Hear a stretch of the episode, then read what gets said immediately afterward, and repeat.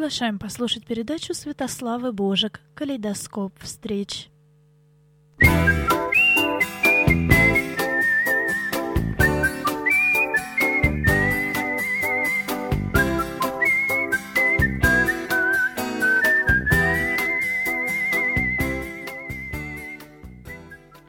Добрый вечер, дорогие радиослушатели. Очень рада вас приветствовать в эфире в марте. Вы слушаете передачу из архива «Радио Мария». А, и сегодня в рамках нашей встречи мы продолжаем серию передач об эндокринной системе организма, ее здоровье и поддержке. И а, вместе а, с Евгением Леонидовичем Струковым, доктором медицинских наук, врачом высшей категории, врачом-эндокринологом, мы продолжаем этот разговор. И, как мы говорили в феврале, сегодня мы поговорим об эндокринной системе детей, так как мы говорили просто об эндокринной системе э, взрослого человека, мы говорили э, в прошлый раз об эндокринной системе у растущего, подрастающего организма, у подростков, тинейджеров. И логично сегодня поговорить и о детях. Я приветствую Евгения Леонидовича. Добрый вечер. А, добрый вечер, Святослава. А, добрый вечер, уважаемые радиослушательницы и радиослушатели. Ну что же, а, все-таки, может быть, кто-то задастся таким вопросом, ну, в котором, в принципе, задавалась и я тоже. В чем же отличие между эндокринной системой детей, взрослых и подростков? И вообще, есть ли какое-то различие? Или, может быть, все одинаково абсолютно у всех, и не стоит делать такой градации? И э, можно ли же здесь все-таки как-то вот провести различия между ними, как вы считаете? Дорогая Святослава, угу.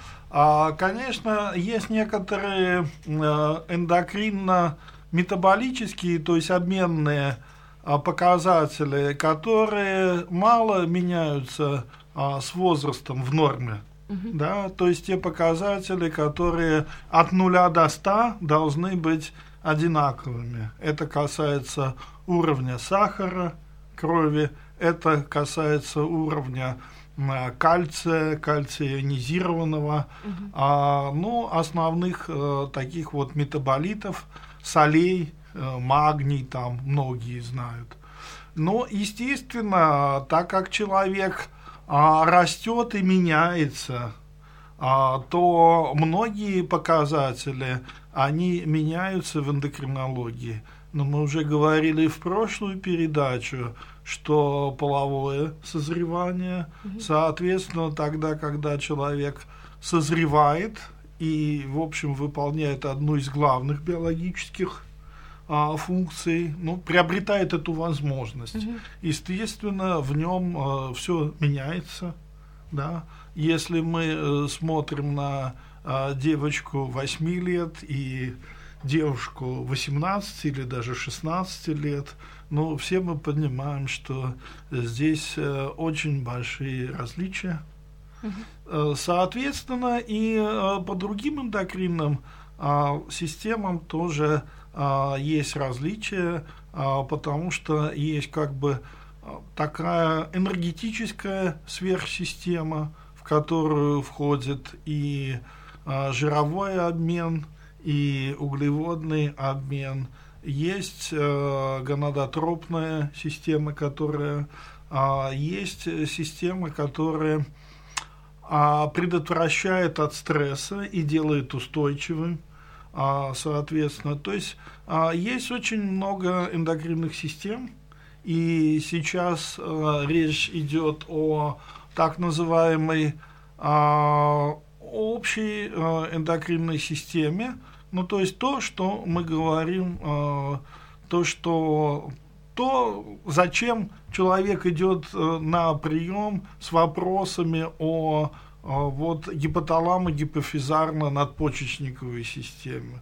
Вот это основная система такая, которая регулирует там и щитовидную железу, и все остальное.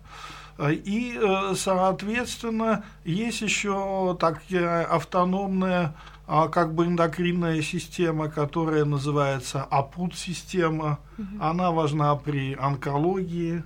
А, кроме того, в эндокринной системе есть еще а, такие очень интересные особенности, например, эктопическая секреция гормонов. Вот, например, при опухоли, например, легкого, легкая себя ведет вообще как эндокринная железа. Mm-hmm. Да? И вот это очень интересно, потому что вот эта эктопическая а, секреция, это вообще а, достаточно интересное такое общебиологическое а, понятие, но сейчас а, понятно, что кроме вот, ну, наверное, многие э, наши слушатели а, старшего возраста, а, они знают там об эктопическом а, ритме сердца, да, когда идут какие-то перебои. Угу. Так вот, эктопика – это не там, где надо синтез гормонов. Такое а, тоже есть. Ну, наука очень сильно развивается. Надо сказать, что за последнее время считается, что примерно каждая шестая Нобелевская премия а, присуждается за те работы, которые а, идут по а, профилю эндокринологии. Угу. Но, естественно, возрастная эндокринология – это одна из самых интересных, на мой взгляд, проблем эндокринологии. И все это решается, и очень много всяческих, а, естественно, исследований, потому что а, все хорошо в свое время. Угу. Да, каждому овощу свой сезон, как говорит русская а, поговорка. Вот так же и с эндокринным созреванием, естественно, мы должны знать, кто у нас, кто потому что, естественно, нет ничего более там страшного, чем ошибка там в определении пола или тогда, когда идут какие-то вот эти проблемы эндокринно обусловленные. Mm-hmm. Весьма страшно это преждевременное половое развитие, мы об этом говорили угу. уже в прошлой передаче. Поэтому, естественно, и общий эндокринолог, и детский эндокринолог, он э, смотрит э, на то, что, э, да, на тот предмет, который перед ним, или на того человека, который перед ним, и, соответственно, делает свои выводы, ну, конечно, э, то, что мы определяем всегда, как эндокринологи, как все э, врачи других специальностей, умственное развитие, которое говорит о том, mm-hmm. как, человек, как ребенок успевает. А если мы сегодня будем говорить о детях э, до пубертата, ну, естественно, как мама говорят, пройдет еще много времени, пока вы вашего ребенка от груди, так сказать, вот сейчас он только умеет одно сосать грудь, а дальше вот он уже пойдет, и для вас это будет очень большим таким удивлением, удивлением и радостью, что жизнь идет, а проходит целый год. Поэтому э, здесь всегда надо быть, ну, с одной стороны, э, верить в свою звезду, но не упускать, как говорят у нас радиостанции, это а, такая э, общая религиозная, ну, Богу молиться, но лоб не разбить и в диспансеризации, в наблюдении за собственными детьми. Мне кажется, это очень хорошая тоже такая То есть мы пословица. На... Да, извиняюсь, что передела. Но да, мы пожалуйста. на возраст смотрим. Да, мы на возраст всегда смотрим, потому что а, ну хорошо тогда, когда дети гармонично опережают. Иногда бывает а, такие вещи, ну вот, например, а, знают в семье, что все, допустим, дети развиваются достаточно быстро. Угу. И тогда это не есть проблема. А если же наоборот, медленное развитие, медленное а, такое, медленный рост – Иногда это бывает, ну тогда спрашиваешь, а как папа, как дедушка. И потом, как говорят, ой, только там, вернувшись из армии, да, папа или дедушка стал расти, тогда, конечно, это совершенно другой э, вопрос.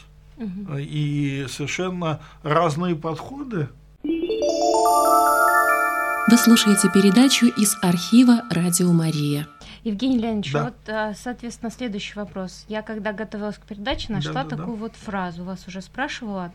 А, каждому возрасту соответствует определенный уровень эндокринной регуляции.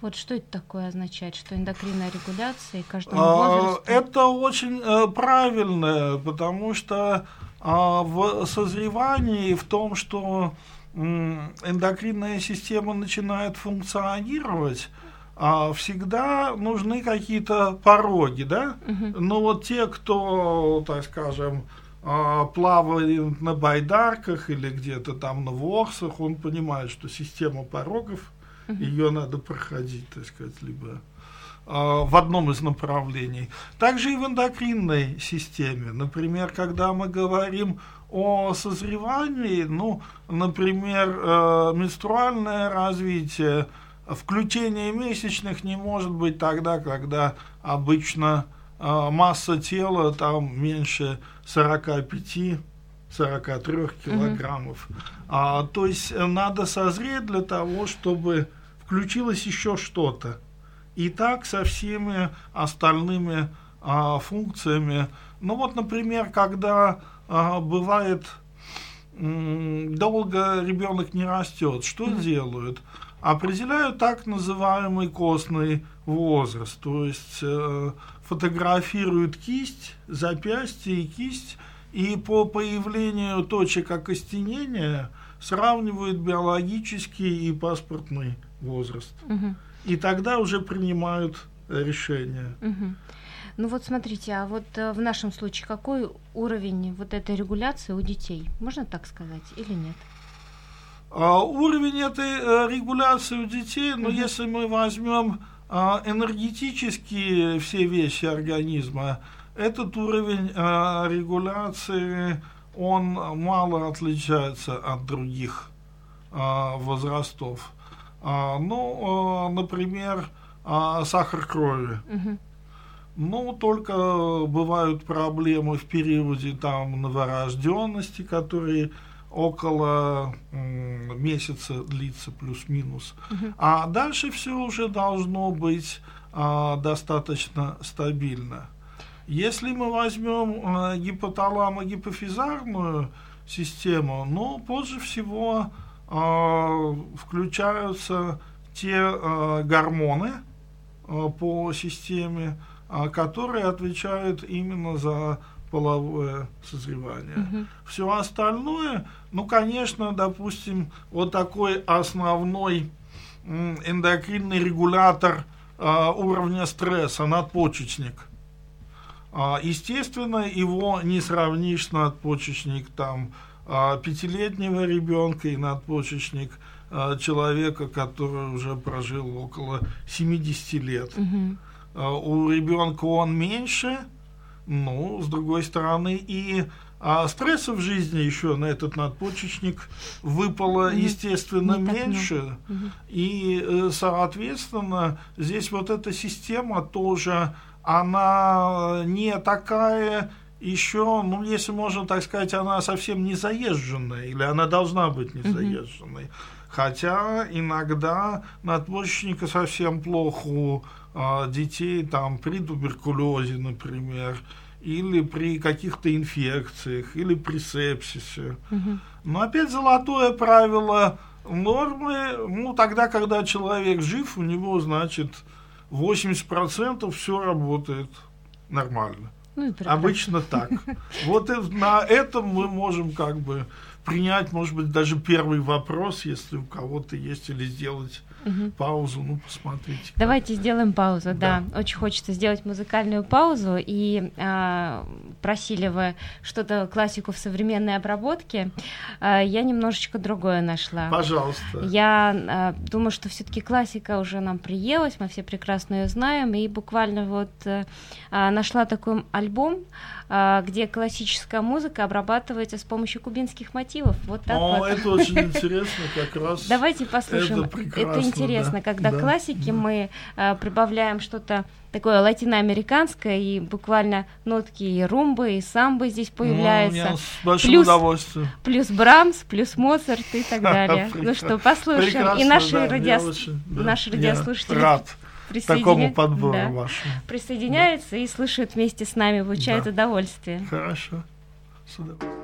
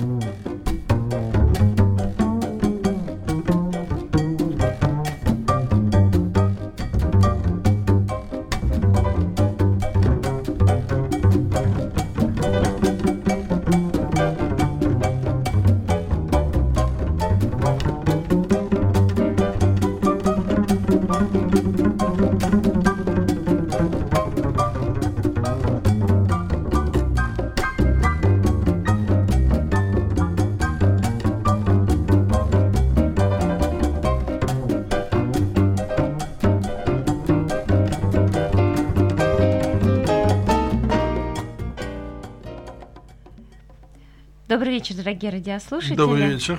А, как вам, Евгений Леонидович, кубинское добавление? Ну, мне, мне понравилось как вам это латиноамериканские так, да, мотивы. Такая ну, я бы сказал, нельзя сказать, что мутация в музыке, но что-то такое что достаточно, да, прогрессивное.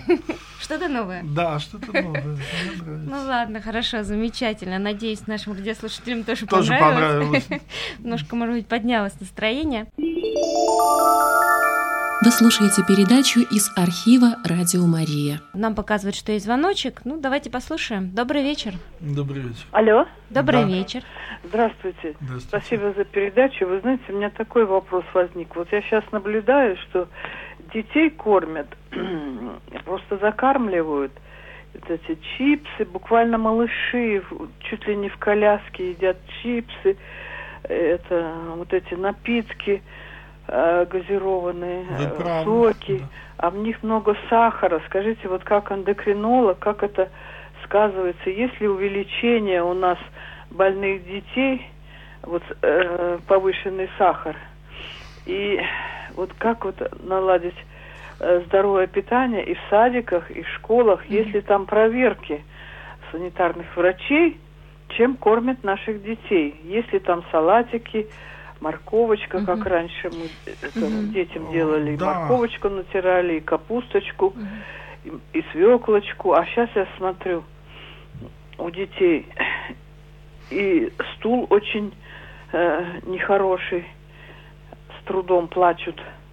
И вот э, мне вот это интересует, у меня две внучки. Спасибо. Спасибо Да, большое спасибо. вопрос. А, Очень хороший вопрос. Э, Я могу сказать, э, действительно, дети всегда зависят от а, моды, которой и модуса, который придерживаются родители. Мгм. А Что касается, естественно, чипсов, ну, количество углеводной нагрузки, а, оно, конечно, достаточно большое в детстве, но оно не должно а, превышать разумные пределы, потому что углеводы очень важны для роста, но опять нужны какие углеводы, так называемые медленно всасывающиеся. Это те каши, которые часто дети э, едят без удовольствия. Это овсяная каша, это гречневая каша, а, это, ну вот есть такая льняная а, каша, это ржаная каша. Ну, естественно, дети больше любят манную кашу, которая быстро всасывается. Дети любят чипсы, а, дети а, любят а, вообще, ну вот, например, там подростки или а, предподростки, естественно, а, Макдональдс. Ну ладно, еще Макдональдс, но самое удивительное, что дети сейчас очень любят доширак, который, мне кажется, ну вообще мало с чем можно сравнить. Потому что для более старшего возраста я всегда ругаю медсестер, которые на дежурствах едят доширак. Я говорю, девушки, ну нельзя так себя не любить, нельзя все-таки как бы, ну хотя бы а, что-то сварить на дежурстве или съесть более удобоваримое. А что касается тех директив, а, которые есть для детских садов, санитарная служба, она а, существует, но, как э, вы понимаете, строгость наших законов очень часто а, компенсируется э, их э, не очень хорошим исполнением. Ну и, соответственно, это все зависит от а, цены вопроса. Естественно, вы понимаете, что а, в зимний период, вот в такой день, как сегодня, в центре города, а, легче а, взять и накормить а, детский сад чем-нибудь таким, ну, а, более тривиальным, более простым, а, какими-нибудь там, какой-нибудь лапшой. Естественно, проблема а, вообще вскармливания ребенка, так называемой диететики, она шире, потому что нас всегда учили, что а, питание до трех лет должно быть очень а, здоровым. оно, естественно, должно быть, а, это должны быть овощи, это должны быть фрукты именно той географической средней полосы, к которой мы принадлежим. Но есть очень хороший такой пример, что один из выдающихся гигиенистов ходил по рынку и покупал для а, внука а, все, так скажем, несколько порченные и искусанные а, какими-то насекомыми а, яблоки. Почему? Значит, это яблоки а, не были ни под какой химической mm. атакой. Да? Их не улучшали, их не сохраняли. Поэтому здесь, а, естественно, всегда лучше купить а, все хорошего вида для ребенка. Ну, сколько съест а, ребенок до трех лет, он все равно больше полутора килограмм вряд ли съест общей еды. И раскармливать не надо, потому что в медицине, в педиатрии это называется термином паратрофия. То есть это около питания. И, соответственно, конечно, первые три года очень сильно э, закладываются все э, режимы, которые идут дальше и которые ведут и к ожирению, и ведут к э, болезням, ведь количество гастритов, э, гастроэнтерологических заболеваний у детей у нас очень большие. Что касается а, сахарного диабета, а у, у детей это инсулинозависимый сахарный диабет, очень неприятный генетически обусловленный, а, то, конечно, его количество возрастает. Когда я учился, там было около 100-150 а, человек на весь Петербург 35 лет назад. Угу. Сейчас больше тысячи человек с впервые выявленным диабетом, конечно, Видимо, это тоже все растет. питание влияет. Питание влияет, но здесь, кроме питания, влияет, конечно, еще генетические. Угу. Евгений Леонидович, да. давайте еще ответим. Да, пожалуйста. Добрый вечер. А, добрый вечер, mm-hmm. меня зовут Владимир. Два mm-hmm. небольших, позвольте, вопроса. Mm-hmm. Но вот как с точки зрения эндокринологии следует относиться к излишнему весу mm-hmm. маленьких детей, если нет никаких признаков эндокринных заболеваний? И второй вопрос. Вот вы упомянули об эктопической эндокринной активности. Но вот в кардиологии, например, эктопическая активность это не всегда, далеко не всегда плохо. Замещающие ритмы. Собственно говоря, человек может умереть от авой блокады, ну, появляются замещающие ритмы. А вот в эндокринологии имеет это адаптивное значение или пренепременно патология? Спасибо. Угу, спасибо да. большое. А, ну, что касается э, первого а, вопроса, а, достаточно сложно а, ставить э, вот э, диагноз ожирения а, где-то до двух лет вот так вот клинически mm-hmm. очень сложно, потому что бывают разные как бы системы вскармливания. Может быть, этот ребенок вскармливается только грудным молоком, что в два года тоже весьма избыточно. Здесь, ну, всегда очень хороша золотая середина – Угу. Не всегда ее можно а, достигнуть. А, во всяком случае, конечно, в общем плане мальчик вообще не должен быть э, перекормлен сверх, да, сверхпухлым. Угу. Девочка тоже по нынешним воззрениям хорошо, чтобы она не была э, сверхпухленькой, потому что иногда приходят дети разных возрастов, и начинаются рассказы мамы, там вот недавно была девочка на приеме 11-летняя, с очень большим весом. Угу. Ну, доктор, вы посмотрите, какая она красивая. Ну, посмотрите, какая красивая. она чудная. Да, она красивая, но все-таки бы хотелось, чтобы эта а, красота была чуть-чуть на более худом фоне. И здоровая, скажем так, да, да чтобы здоровая. она была здоровая. Угу. Красота. Вы слушаете передачу из архива «Радио Мария». Что касается второго вашего вопроса, действительно сейчас в классической эндокринологии, в молекулярной эндокринологии понятие эктопической и эутопической, то есть нормальной mm-hmm. секреции, они чуть-чуть э, уходят. Но вот если мы сегодня говорим о совсем раннем о детстве, то вот есть такой а, гормон пролактин, которым вскармливается основное большинство, да, который находится в молоке в очень больших а, количествах, и это гормон, который действует почти как гормон роста.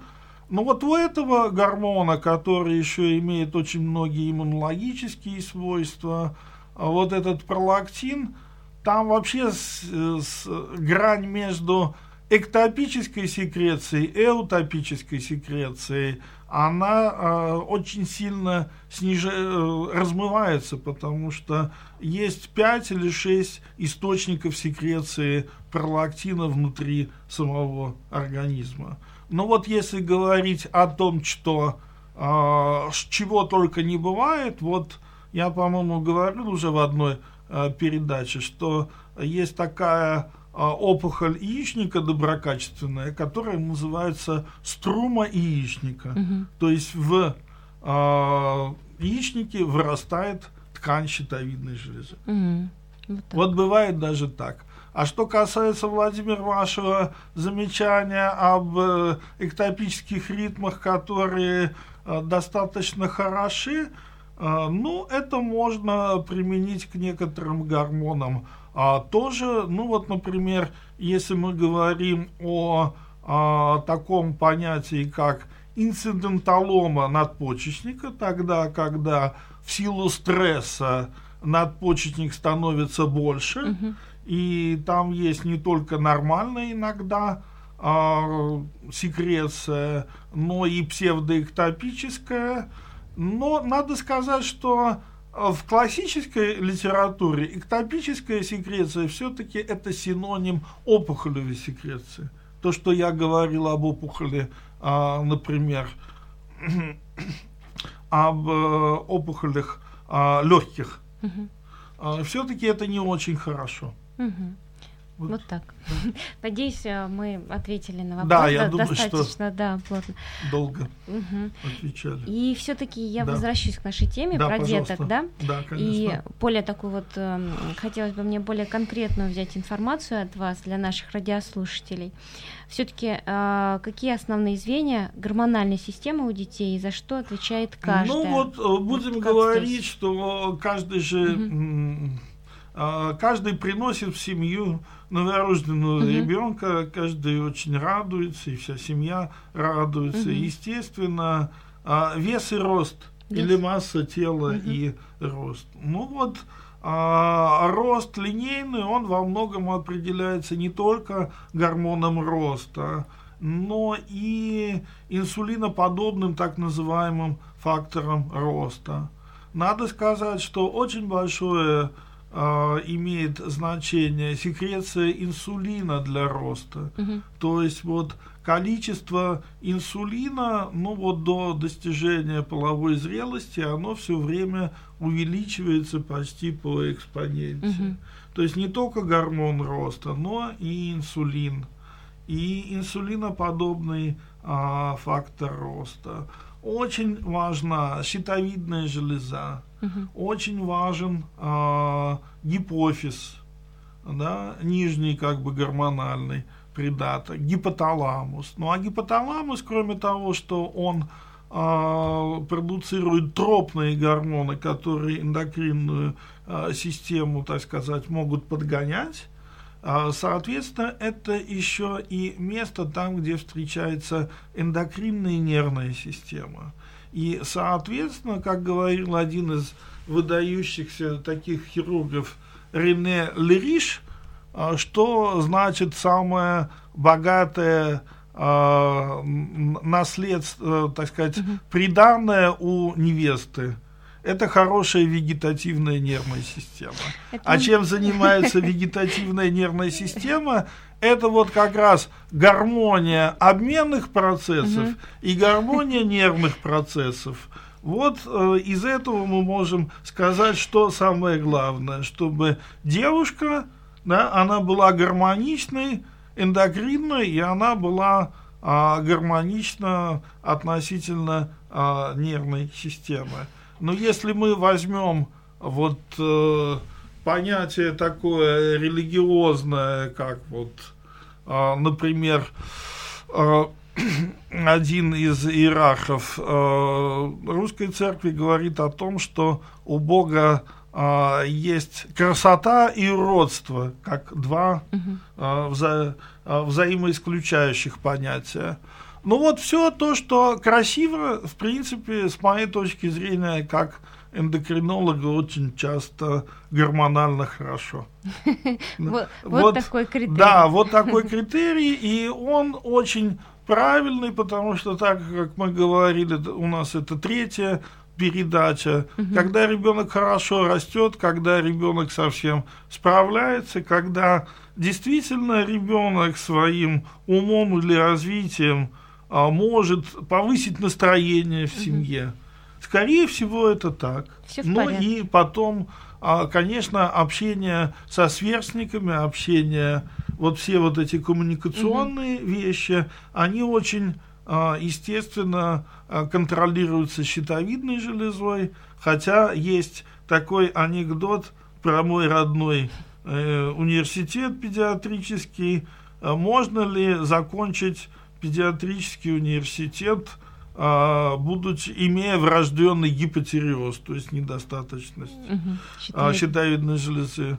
Ну, есть ответ, что абсолютно можно, никаких не будет проблем. Вот так.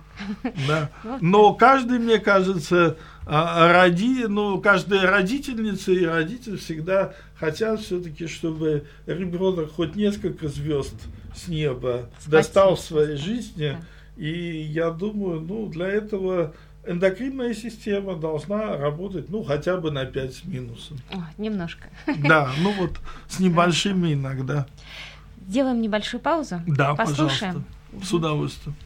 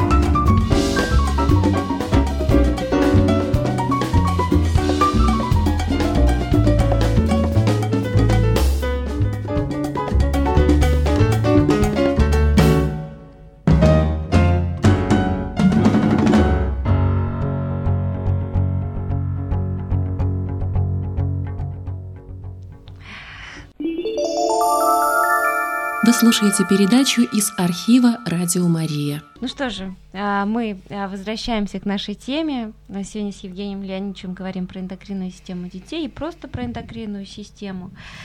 И э, спасибо вам большое за звонки. Очень интересно нам отвечать на вопросы. Интересные звонки, да, интересные интерес... вопросы. Всегда, да, очень приятно. И это еще означает, что нас слушают внимательно, так что спасибо большое. И э, я хочу вернуться к чипсам. Да. Более такой э, вопрос меня волновал. Ну, все-таки, я понимаю, что это нельзя. А, детям тоже нельзя, но иногда можно или совсем нельзя. Ну, как вы считаете? Весь этот фастфуд. Вот мы, раз фастфуд. мы на такой, mm-hmm. да, да. А, ну, сложно быть святее Папы Римского. Mm-hmm. И я считаю, что, ну, как для детей, для, так и для взрослых, uh-huh. а, когда-то был такой вот э, пример, это относится не только к чипсам, uh-huh. я сразу скажу, а президент Соединенных Штатов э, Клинтон, когда был с визитом, uh-huh. ну, по-моему, на фабрике Красный Октябрь, uh-huh. ему дали две, две каких-то конфеты наших фирменных российских, он их съел так. И сказал. И сказал. Конечно, очень вкусно, но придется пробежать две лишние мили. Вот так. Вот если это так делать, чисто по-американски, э, да, пожалуйста, можно съедать, но тогда либо очень хорошо пройтись, либо действительно пробежать, но я думаю, что все-таки две шоколадные конфеты высокого качества все-таки не требуют несколько меньших угу. нагрузок. Хотя надо сказать, что э, в нашей популярной литературе она такое впечатление всегда а, чуть-чуть популистское. Всегда считается, что надо а, как бы не, немного пробежать, чтобы вот какой-то углеводный такой вот перегруз ушел. Угу. По вот французской, по английской литературе действительно очень сложно избыток углеводов только спортом а, нивелировать, угу. то есть э, а, выводить. Ну, то есть здесь нужно, вот некоторые таблицы, они говорят о том, что только 550 килокалорий в час, ну, например, при скалолазании вот горном, угу. да, поэтому а, смотрите, в принципе, лучше, конечно, не переедать, но всегда есть какие-то праздники календаря, а, когда все любят переедать и так далее и тому подобное.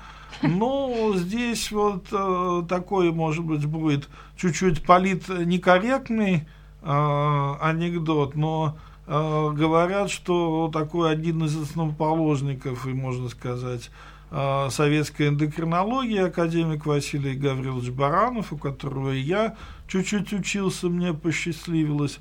Вот у него а, был один из любимых анекдотов, когда там, например, а, дама украинской национальности в Париже взвешивается, и вдруг автомат весовой выдает такую надпись извините, но коллективного взвешивания мы не производим. Злой анекдот. Ну вот он несколько злой, но он, тем не менее, достаточно такой вот э, актуальный в плане чипсов, э, вообще всего то, что содержит э, вот такие рафинированные белые углеводы. А детям можно дать попробовать? Или лучше их вообще не приучать, и вообще им даже не показывать? Но с другой стороны, они же потом выходят ну, дети, в жизнь. Нет, дети, естественно, ну, мы же не на необитаемом острове. Да, да, да. Вот и действительно, для детского вкуса, я понимаю, что это вкусно, потому угу. что быстро всасываются да. эти. Но мне всегда кажется, что вы уж а, давайте, ну, я уже когда-то, по-моему, говорил на а, передаче, мороженое лучше, чем пирожное. Угу. С моей точки зрения, а, банан все равно будет лучше чипса. Ну, или какой-то сладкий угу. фрукт. Ну, согласна, ну согласна. я понимаю, что если это ребенок, который чуть-чуть истерит, тут уже придется дать то, чего он просит. Но с другой стороны, не всегда надо истерики потакать. Да. Это, это все родители знают. Вопрос. Весьма неплохо. Угу. Ну смотрите, вот э, уже потихонечку э, время наше заходит, э, подходит к концу, и, конечно же, мне э, в качестве какого-то заключения, вывода хотелось бы спросить. Вот неискушенным родителям на что нужно обращать внимание в росте и развитии ребенка, особенно в первые годы жизни? Вот, вот такой вопрос. Но первые годы жизни э, надо обращать э, внимание, э, ну, во-первых, по возможности ходить в детскую поликлинику, угу. взвешиваться, измерять вес, ростовые вот эти угу. вот вещи, они одни из самых. А потом ходить на контрольное взвешивание, контрольное кормление, угу. сколько высасывает. А, ребенок, если он находится еще только на грудном а, месте, на грудном а, вскармливании. Uh-huh. Когда ребенок на смешанном а, вскармливании, ну, естественно, вы уже знакомитесь с его пищеварением чуть-чуть. Uh-huh. И, соответственно, ну, а, конечно, любой углевод надо вводить отдельно, и ну, один углевод в новый день, чтобы вы могли смотреть, нет ли аллергии, нет угу. ли каких-то э, вот таких вот э, вещей. Но с моей точки зрения, э, на что нужно еще обращать внимание? Ну, конечно, э, те вещи, которые, когда начинает ходить, угу когда начинает э, говорить, как слышит ребенок, как он ориентируется, ну вот э, не кусает ли себя ребенок, и даже такое да? иногда угу. я видел в своей практике. Вот то, что называется нервно-психическое развитие, оно тоже очень важно для оценки эндокринного развития. Ну, я думаю, что на первых годах, так же как и в период новорожденности, не нужно, к счастью, много, э, не нужно э, иметь много педиатрического или врачебного образования. Угу. Вот материнские инстинкты, угу. все видно. Видно, да? У ребенка до года все достаточно неплохо видно. Ничего только не запускать и лишний раз все-таки сходить к эндокринологу. Угу. Я думаю, что вот мой да? совет вам такой. Угу. Ну что же, наше время подходит к концу. А, всем большое спасибо. И я благодарю... Спасибо большое. Да, Евгений Леонидович, благодарю за встречу, за этот цикл передач. Я надеюсь, спасибо. Может быть, кому-то помогли, может быть, кто-то для себя что-то новое в качестве образовательного какого-то момента. Так что. Мне бы тоже хотелось да. надеяться. Да. да. И я не прощаюсь. До новых встреч. Да, да. До Надеюсь, новых еще раз у нас спасибо, выдастся возможность. Спасибо большое. Всем хорошей, доброй недели и до новых встреч. До свидания.